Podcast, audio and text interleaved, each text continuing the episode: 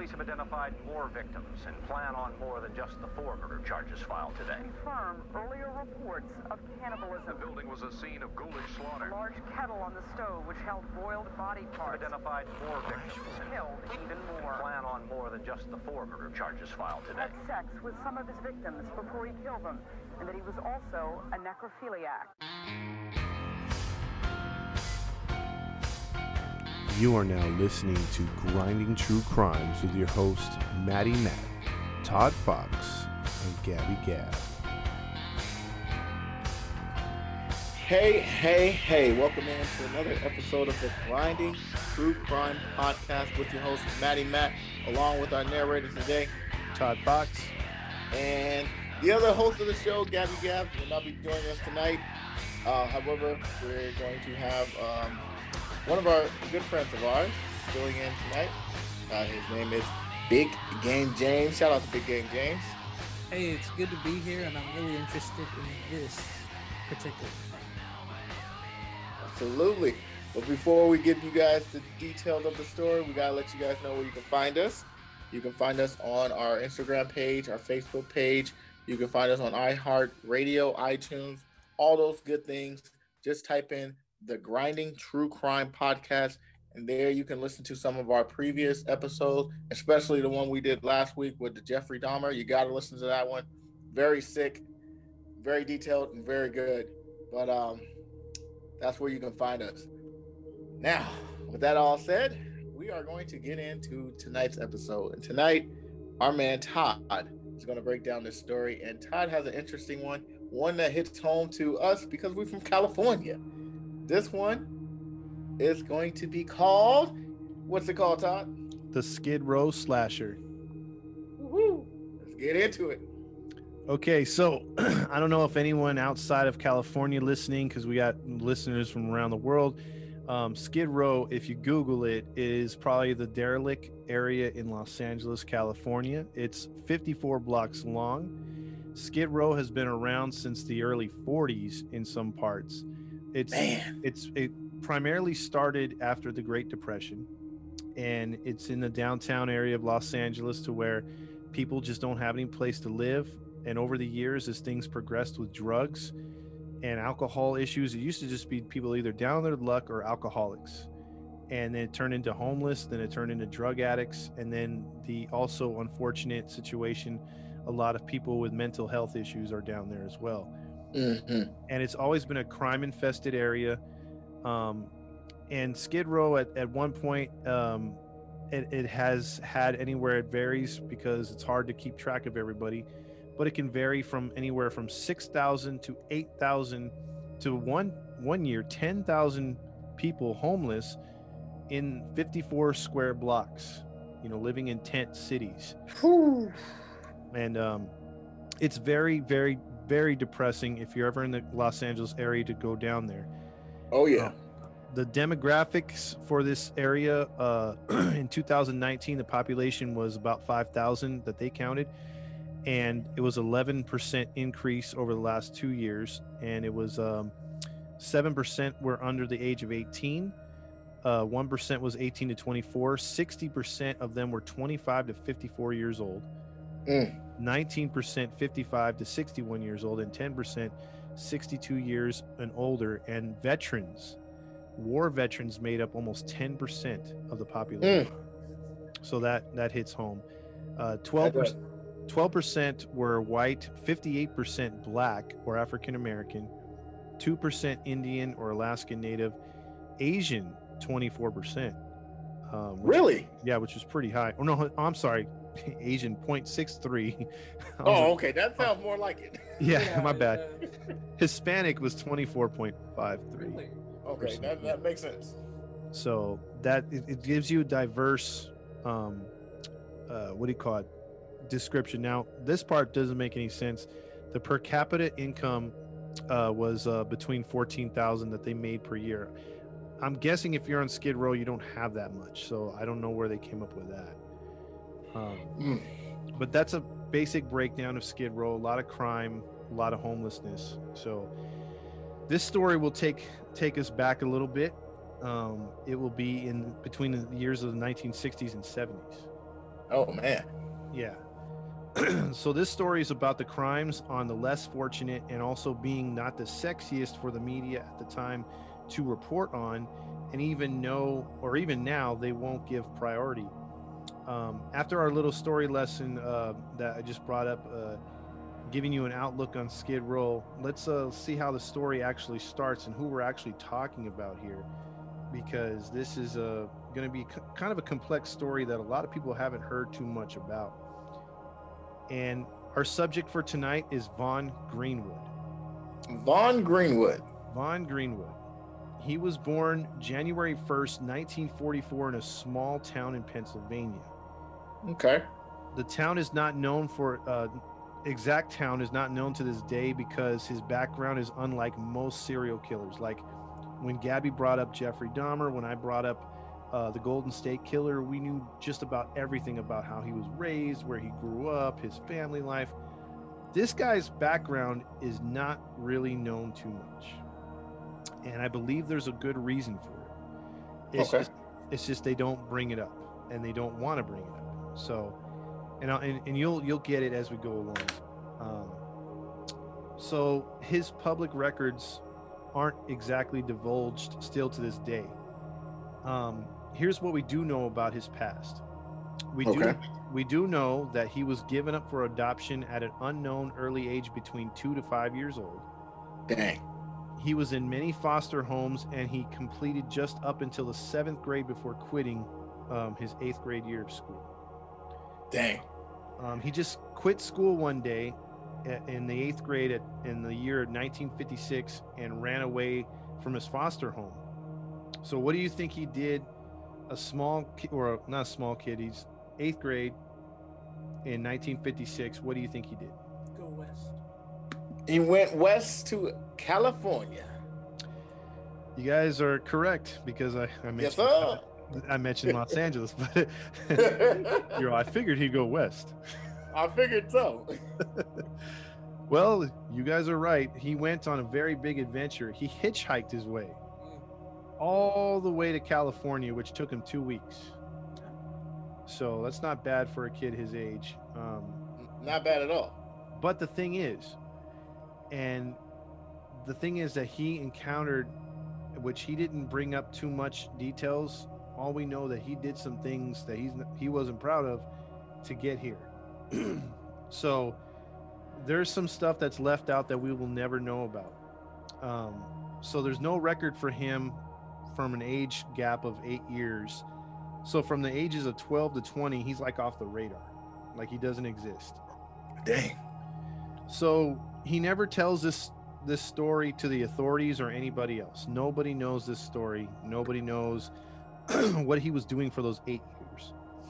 Um, we do know that at some point in that time period, in the early '60s, he identifies as a gay or homosexual black man, which must have been extremely hard at the time uh, period because being black was you were marked already in the in- Mm-hmm. that's that, that's the freaking hardest time in America with the civil rights movement Mm-hmm. And then being gay at the same time I mean it was hard enough being gay in the 80s and early 90s imagine in the 60s and being black Yeah. It, it, it wasn't gays weren't as, as accepting as it is today back then. yes now if he if we talked about in the other show if he came out you know today and said hey I'm gay everyone would clap or they'd be like okay if he came out and said hey I'm gay they would probably lynch him unfortunately you know what I mean that's just Yeah. how, how bad it was um so it's speculated he was engaging in sex acts to survive and he really didn't have a job um, until 1964 when he was working of all things in the fields of san bernardino as a migrant worker uh, picking crops Oh. Yeah He was close to he was close to home for me now. he's right around the corner from you Uh oh. so let's let's talk murder um, Uh oh. so on November 13th, 1964, because what happens when I mention a date? Somebody getting clipped. yeah, exactly. On the famous footsteps of what do you think in Los Angeles? What, what famous monument in Los Angeles. If you guys City get this, Hall. No, not City Hall, but that's close. I'm, ah, it's close to City Hall, huh? Uh, ooh. I don't know. Okay, uh, uh, the city library. Do you know the famous Oh, LA City Library? That's close to Skid Row. That's like you know only a couple. That's over there in downtown too. Uh huh. Um, the body of David Russell, age not known, was discovered in the morning by city workers. How was how was the homeless body found? You say because David Russell was a homeless man at that time. What do you how do you, How was it found? How Yeah, was how it? Uh, how was the body found? I'm gonna say his neck was slashed. Okay. I'm gonna say there's body parts on on um, on each of the steps. No, but uh, I, th- I think Matt got closest. Um, he- David's body had stab wounds on his throat, so his throat was slashed. He's correct, but he had deep knife wounds in his head, chest, and lower abdomen. He was stabbed over seventy times. Damn. Good God! His throat was slashed from ear to ear, Good God! and that's not the worst part of it. The Let me guess. He was cut in his butt. no. Okay. No, no. What happened is um, the police were shocked to see that, of all things, salt was spread around his body, like and not the not the like you know the little salt, the the, the real, you know like the restaurant salt you put on pretzels. Yeah, iodized salt. yeah, iodide. There you go. Iodized thick salt was all around his body, sort of like a ritual, and um, his shoes were taken off, and there it was like they were pointing to his his head, like they were on one side of each, uh, uh, you know, each side of his head. They were like the What shoes. the- Yeah, and two small paper cups were filled with the victim's blood next to the body. Body. Yo, this man is sick. Yes. Um. First the of all, hold on. Talk about I, I, I, interesting question. I uh-huh, know they're homeless and all, but mhm. who has the time and energy to do all that? And who does not get caught doing all that? I know you're on Skid Row, but somebody should have seen that. Well, I mean, Was this at night? yes, this was night. He was he just planned it out. He's probably been thinking about doing something like this for a long time, and he just he had a plan. and He went through with it. I- Man. and, and whatever plan it was, it baffled the police. But however, as outrageous as that murder was, because we at the same time, you know, or just a few years later, or at the same time, or the few years later, the Manson. I, I forget when the Mansons were around. They Uh, did some late pretty. 60s, early 70s. They did some shocking things, but because it was it was white and in a rich area, the cops paid attention. Mm-hmm. This the is rifles yeah. the artillery they were using. because this man i believe was an african american and he was in, in a homeless you know on the footsteps of the city library not really a big deal is as atrocious as the murder was this didn't get no pub i mean we still don't we still don't know the man's name That's jacked up. yeah we, we don't know the man's name they was Uh, like Johnson, just uh just sprinkle some crack on him and let's go. they're all like well johnson he's already been sprinkled salt you know Close enough. Good point. Let's wrap it up. yeah, yeah. Like they already did our job. Um, the police immediately thought they had a satanic ritual or a cult killing. Mm. So, despite all this stuff, um, there was, you know, and and that happened, and outrageously, you know, the the shocking the shockness of it. This didn't slow Vaughn down. He didn't. He didn't even wait one day. Like less than 24 hours later, barely turning November 14th, 1964, the body of a 67 year old uh, Benjamin Hornberg in the bathroom of a dingy motel was discovered on Skid Row. Wow. The transient had mustered up enough money to get a room for the night. So the poor guy had panhandled enough just to get a room, and he's wound up he wound up uh, is murdered in his own room. Um, that the morning housekeeper came by and, and uh, discovered the body, and the body was in the bathtub with stab wounds all over the head again and the chest, and again the deep throat slashing from ear to ear. Whoa. So at this time, detectives remembered yesterday's case, knew that they knew that they probably had a serial killer. But did they sound the alarm? I don't think so. Not whatsoever. They did not. they did not even alert the media. wow. so, um, especially when they found the shoes pointing to the bathtub in a, in a weird way, and a cup of uh, blood where the uh, soap was. See? So it was pretty much the same thing, just different locations, obviously. Yep. Yep. Wow. so then, a, a, very quick twist. Uh oh. You know I love them twists. Oh yeah, you love them twists. Um, as quickly as the murder started, they stopped. They stopped. Um, Vaughn would leave the Los Angeles area the next day. He would hitchhike and ride trains, and, and wound up in Chicago working in a uh, some sort of factory for about a year to two years. Mm-hmm. And two years later, in 1966, Vaughn would be in a relationship with a man who was 48 years older than him.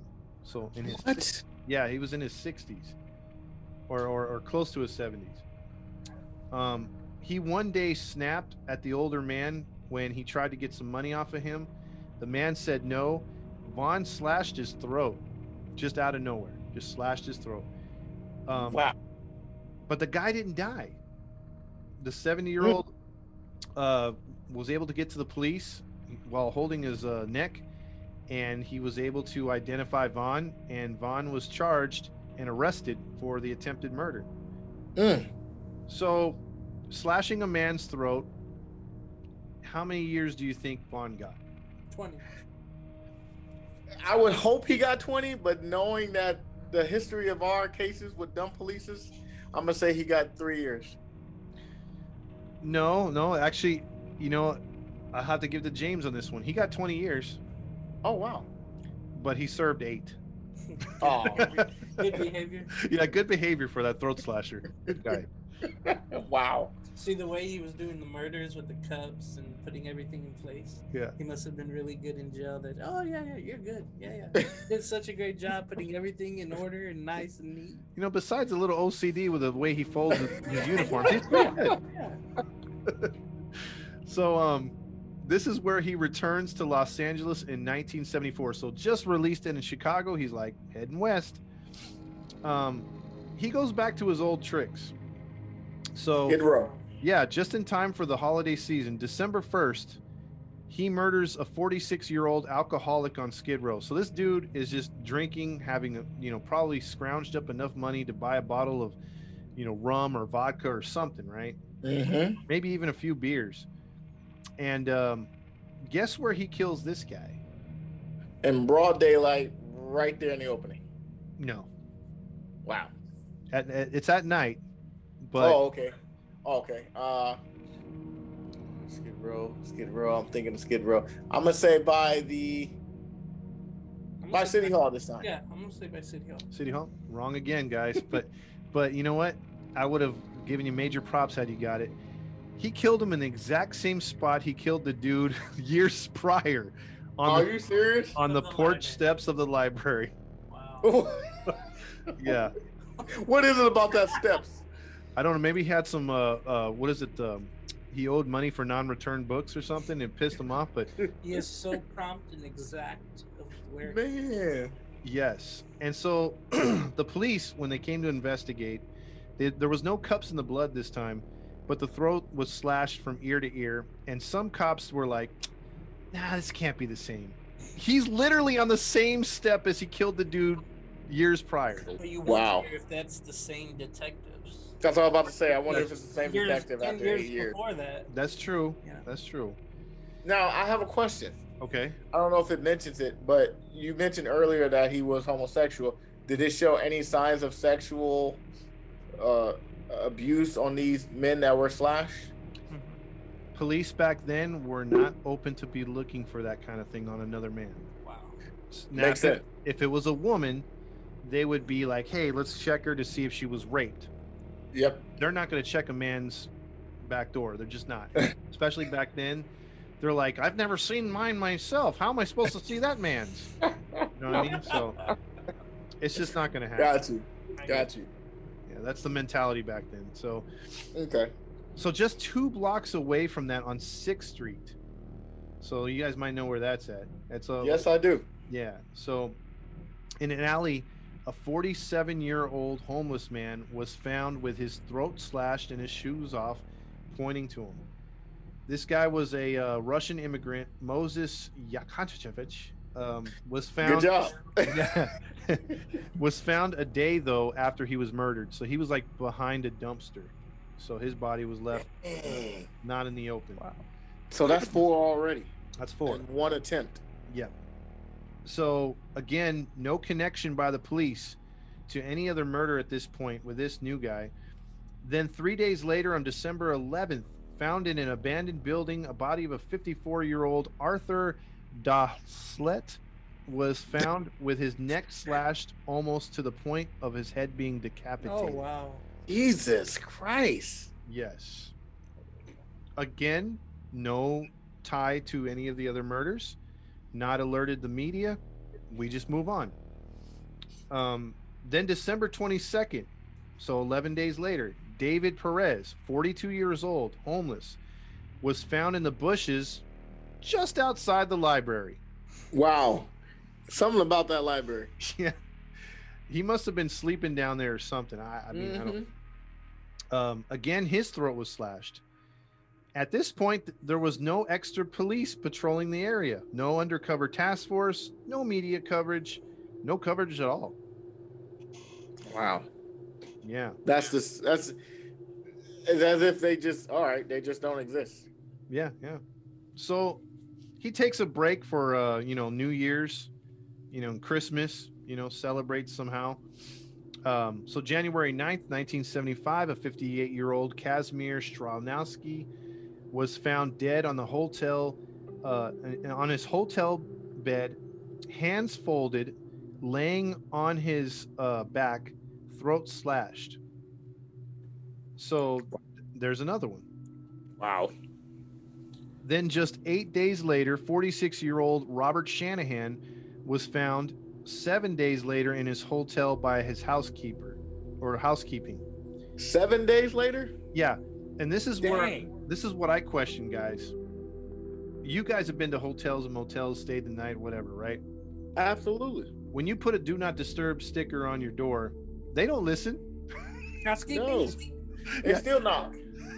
and they still come in and change your sheets even when you tell them not to. Seven days. Seven dude. days? That's some lazy housekeeping. Man. Yeah.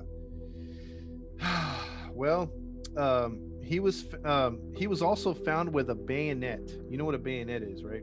Yes, I do know what a bayonet. At the end of those old timey war guns, Yes, sir. that was sticking out his chest. Oh wow. Good God. Yes, that was still in his chest when they found him. um, then two days later, a 49 year old Samuel Suarez was found murdered in his fifth room hotel room. And keep in mind, all these killings are in the Skid Row area. No connection.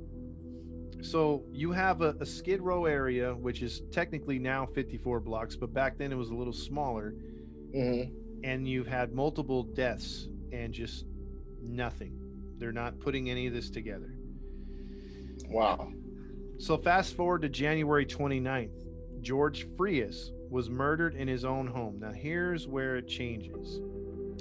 In his own home? In his own home. Oh man. George Frias lived just outside of of Skid Row, a few miles away in West Hollywood. Oh. And West Hollywood Is is known for you know it. yes, and for For all those homosexualities. yeah you have a, a big homosexual um uh what is it uh, Community. community in the area which even back then was taboo Yeah. but they still live their life and you know if that's what they want that's what they want I mean, we're not here to judge or nothing but back then it was taboo and but Yeah. they still you know and and there, here's where the sex i think they this is why this story isn't that big because back then they didn't want to promote this like you can be killing blonde white women or other women as a you know as a sexual predator doing cult things for some reason that was sexy to the media they didn't want to report on a homeless person number one and number two a homosexual Th- those didn't matter to them Yeah. even though these were atrocities and these were poor people losing their lives and it sucked, they refused to to report on it. Now at this time, Mr. Vaughn Greenwood looked like a linebacker for the Pittsburgh Steelers. He had a very healthy he had a very healthy uh, fro, 1970s, uh, 60s fro. Um, he was built like a linebacker. He was uh, six feet, I forget how many pounds. He was a big, stunning looking dude. He looked like a bouncer. So Mm. in, in the gay community, that's very attractive. So he Mm. went he went home with this man, and I guess something was said or he snapped, and that was it. wow. But they would not say it was a homosexual murder or that it was it had to do with with sex. They just said a man entered a man's home and killed him. So, Mm. but the police um, saw that there was no forced entry, so they were thinking he's a friend, not a lover. Mhm. But still, Mhm. you know, this caught their attention because this guy was not George Frias was a regular community person. No one knew he was gay, but that's still, you know, it's it's happening now outside of Skid Row, so the cops are taking note.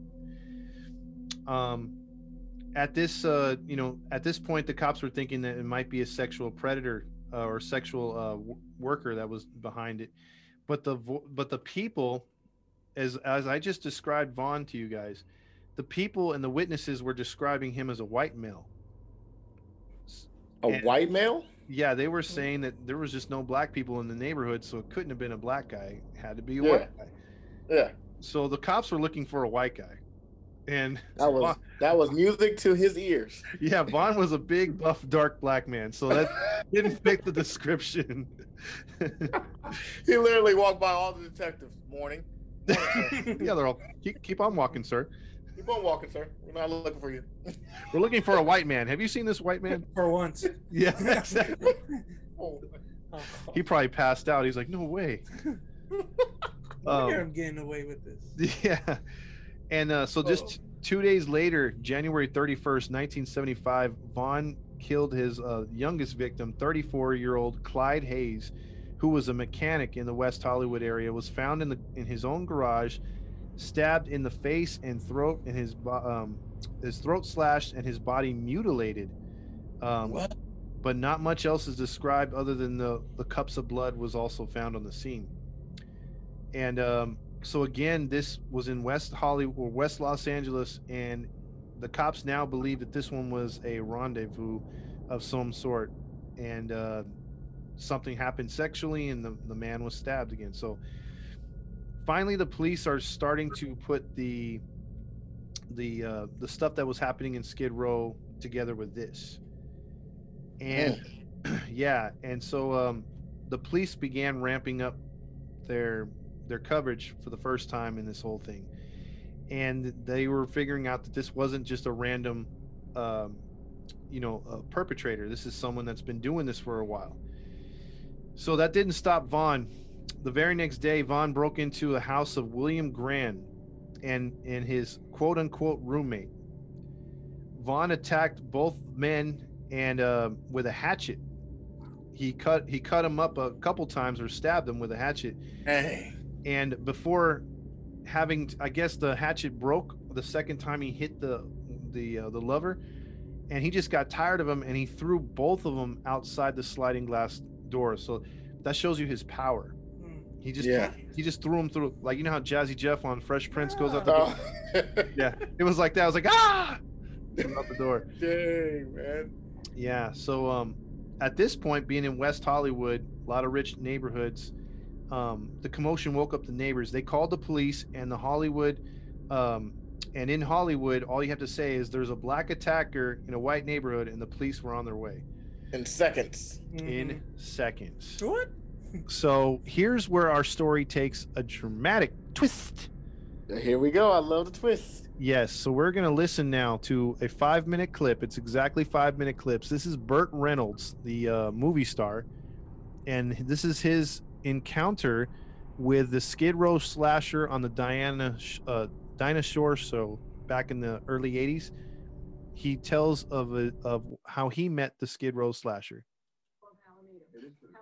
Has a high threshold. I'll tell you something else that happened. Go down another one, Yeah, no, not Another that. people, or is it the- We were together, and and I, as usual, either didn't come home or did come home or whatever. And this particular night, I don't know why, I came home at about three in the morning, and there was a man called. I'm gonna, I'm gonna condense this story real fast.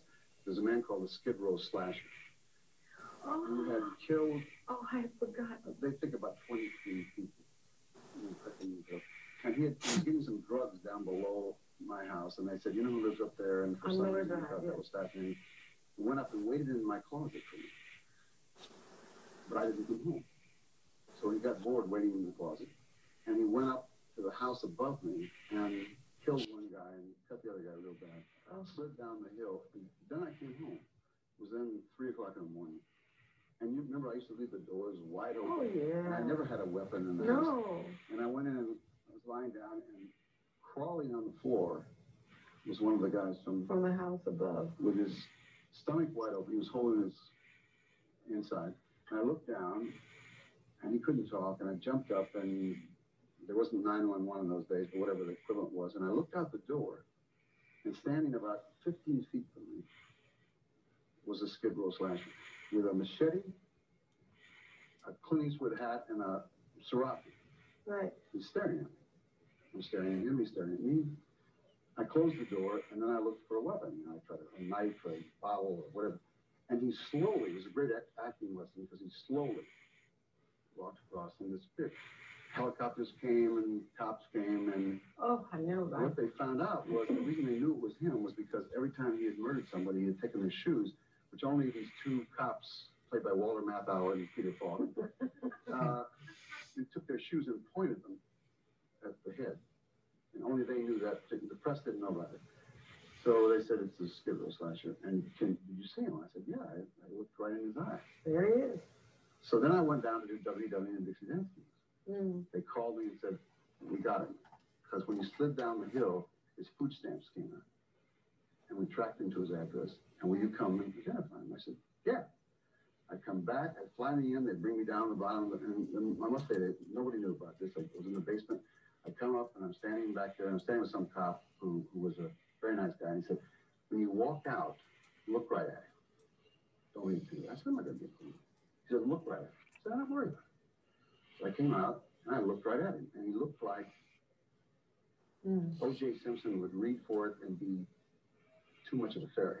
the guy was, I mean, his neck was big and, his, and he lifted weights. He'd been in prison about 23 years of his life and he did nothing but lift weights. So I sat down in the chair and I'm looking at him and he's looking at me and he's smiling. Well, I smile back at him. And the public defender gets up and he says, You know who this is? And I said, He said, How do you know who is? Because I saw him. And he had my clothes on. So what do you mean your clothes? I said, Well, that was my serape that Clint Eastwood gave me from the good, the bad, and the ugly. That's right. And I said, I recognize it. And I said, there's a clean slip inside. If you look, I never could figure out why they did this. Instead of Reynolds, it says R E Y O. The guys blanched and they, they took it up, and the judge said, hmm. So then he said, Well, you're an actor, aren't you? And I said, Well, the jury's still out about that. I got a very nice laugh. And, and the judge said, is not the Tonight Show, Mr. Reynolds. Just answer the question. I said, Yes. And, and so we went back and forth, and he had my identification first. So it was very short, but I, I had nailed it. Significant. As I got up, as I'm walking by him, I looked, and as he's looking at me, he's writing. But He's not looking down, he's looking at me and writing. And as I came behind him, I looked over his shoulder and said, probably about 125 times, kill Burt Reynolds, kill Burt Reynolds, kill Burt Reynolds. But they, they put him away forever and ever, ever, Reynolds. ever, right and next ever. to Sir Hans for him. He will I know when this guy, you know, plucks his eyebrows. But the story, the end of the story is, if I hadn't been with you, I would have come home probably at nine, See? and he would have been there, and uh, I'd have my shoes pointed at me right now. Oh, And they said the best movie he ever did was mm, River- Wild One. Or you name that picture. yeah. But it was- So that was Burt Reynolds. Wow. Wow. and had so he encountered the actual man himself. Man. Yeah. Um. So we would have maybe lost him had he been there a little earlier. And you For real. describing the guy coming down with his guts hanging out. I mean, sort of yeah. like like Forrest Gump when what's his name was um his his guts Oh, were yeah. That's jacked up. No, but that's that's what that's what it probably looked like. His intestines. yeah, probably. Dang, dude. That's the man. That's pretty trippy, right? Yeah. So um, after he, Burt Reynolds describes what you know he identifying him and all this other stuff. Um, he was convicted on nine counts or nine of the eleven. Now, Burt Reynolds says he killed like twenty three. Yeah. he did not kill twenty three, but um, he was. I mean, maybe they could try to maybe link some to him, but as far as I know, he only killed eleven, which is a lot. Um, but Yeah, yeah. uh, what do you think happened to him after he was convicted of the, the victims? Um, you said this story has a twist. I don't know if it was another twist. No, so no. I'm gonna say That was Oh, that's it. Oh. Um I'm gonna say he got the death penalty. Same. same. You would be both wrong. Jeez. Whoa. He did not get the death penalty. He is currently a year younger than my dad right now. He's 76. Mm. Yeah, he's he's Three. he's still alive, but he's here in California at the California Men's uh, Jail in San Quentin. Oh. So he's locked away for life. But uh, a guy who later would, you know, and he's been super duper quiet. They have tried to interview him. They've tried, the media has tried to interview him. He does not talk. He just won't talk. Only in passing did he let a fellow prisoner know at one point that he did drink some of the blood of one- What? of one of the victims. Yes. So that is all we know. He hasn't said anything else. He hasn't said nothing. The guy has been mute since 1977. Jesus. Yes. So, um, yeah, 11 murdered and one survivor out of the whole mess. That is Vaughn Greenwood, the Skid Row slasher. Wow. Yeah. I learned. Very interesting story, man. Very interesting story. That's I close to that- home, actually. Yeah. I learned how the media coverage has changed over the years. hmm The police coverage on victims, hmm as you refer to, and the way we look at people in society, and how, as in Burt Reynolds' case, hmm you never know, and you have to be prepared. And sometimes you're lucky, Absolutely. but it also goes to show you how dangerous that place could be, Skid Row. Yeah. and that could be in any decade, any Yeah. decade, because you never know people's mentality. hmm And it started when he was given up at five hmm with the adoption. So um, it just starts from there. If you don't have the parents, if you don't have the guardians, you're you're messed up mentally, Absolutely. Yeah. and it just goes in. Uh, it goes in any time frame, any decade. Hmm you're you're just messed up and you have a story like this and the, again another thing that shocked me was the uh the detail on all the crimes with Yeah. the shoot the cups hmm uh slashing slat where the slashings were He enjoyed what he did. I, I'm I'm just blown away by the uh the uh the Bru- slickness and the the Brutality. yeah just just everything was the same hmm every time, pretty much, except the Yeah. the uh The bayonet. yeah, except Mhm. that that was crazy.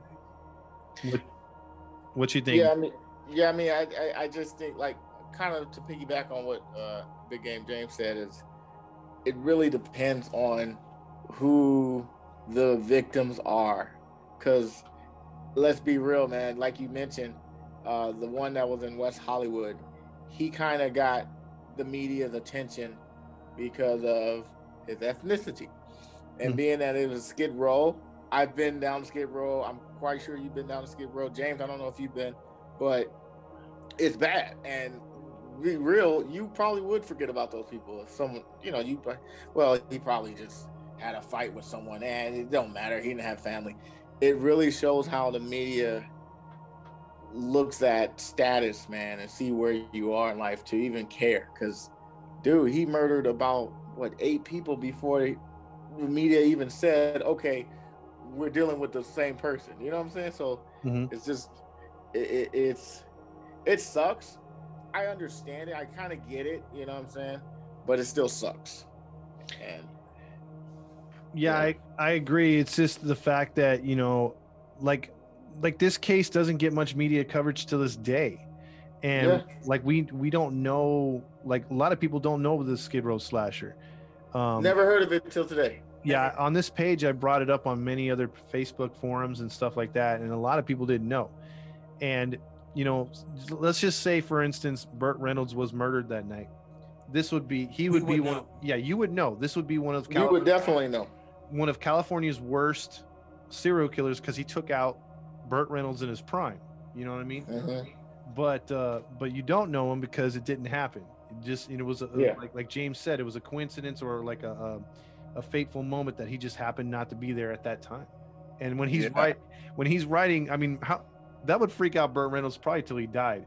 Of the fact that he saw the dude writing, "I got to kill Burt Reynolds. I got to kill Burt Reynolds." That's alarming.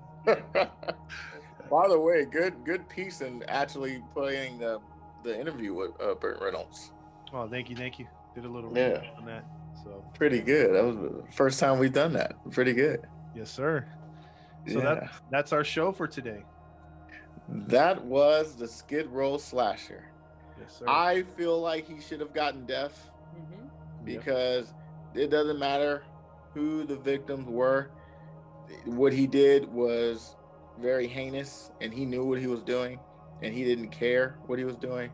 And despite them being in that condition, despite them probably not having family or having mental issues, mental issue, they were still human beings and they didn't deserve to be murdered like that. So he should have gotten death penalty, but at least he's tucked away for life in San Quentin and he won't be hurting anybody and talking to anybody for the rest of his life. Let me add on just a couple things.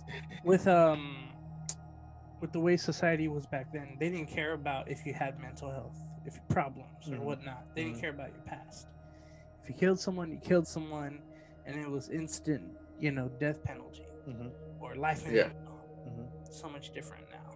Absolutely. If you're crazy mentally, like they say, you know, you get a pass. Yeah, there's insanity, pleas. Right.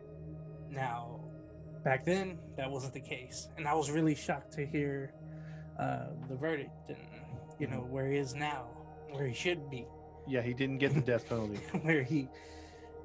I mean, if you think crazy. if you think about it, Manson, and I bring back Manson oh, again Yeah. because Manson got the death penalty, but he didn't, you know, he didn't wind up serving it because you know California's California. That's a whole nother story. Yep.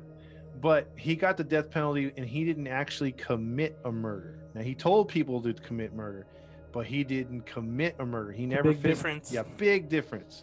he Mhm. got he got the death penalty, wound up on death row, but this guy got like you know forever and a day, um, but he's still breathing.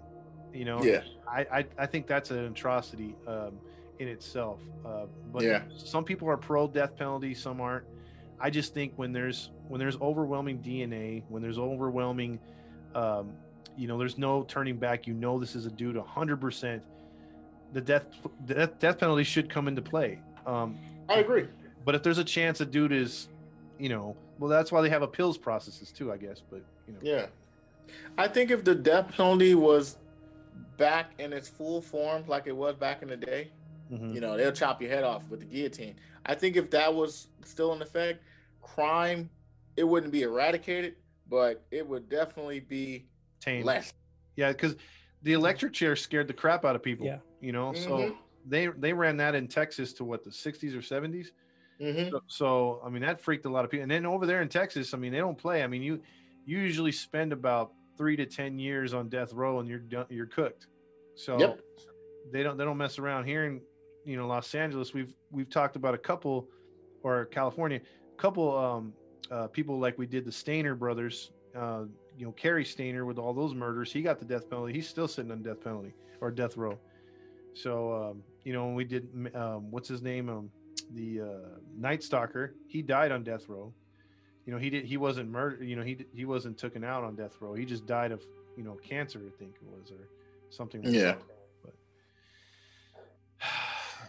i guess it's just Wow. to rot yeah but that's our story Yes, ladies and gentlemen, that is our show for tonight. That was the Skid Row slasher, and we thank you, Todd, for breaking down that story for us. mm-hmm. And thank you, James, for filling in for tonight. We appreciate your input. Well, thank you for letting me be here, and I, I learned a lot. one one thing I, I can I can see where if I was a gay person, I think I'd be appalled by the way the police handled that. absolutely So, but I'm not. Absolutely. yeah, yeah. That's my final thought. So, Absolutely. thank you for having Yeah. me. No problem. No problem. Because uh, they deserve rights too. Everyone Absolutely. does, to be honest. So it doesn't matter what you are, who you are, or what color you are. Rights is rights. absolutely with that being said, to listen to some of our past shows, uh, just go to our um, our Facebook page, our Instagram page, iHeartRadio, iTunes, all those good places that you listen to. Just type in "Grinding True Crime Podcast" and you can listen to some of our previous shows that I've done, Todd and my wife has done. They're really good, and I'm not just speaking it because we do it, but because the fans say so. And thank you for the fans that listen and, and support us from all over the countries or wherever you're listening to. We really appreciate it. absolutely So for Maddie Matt, todd fox James. this is the Grinding True Crime Podcast.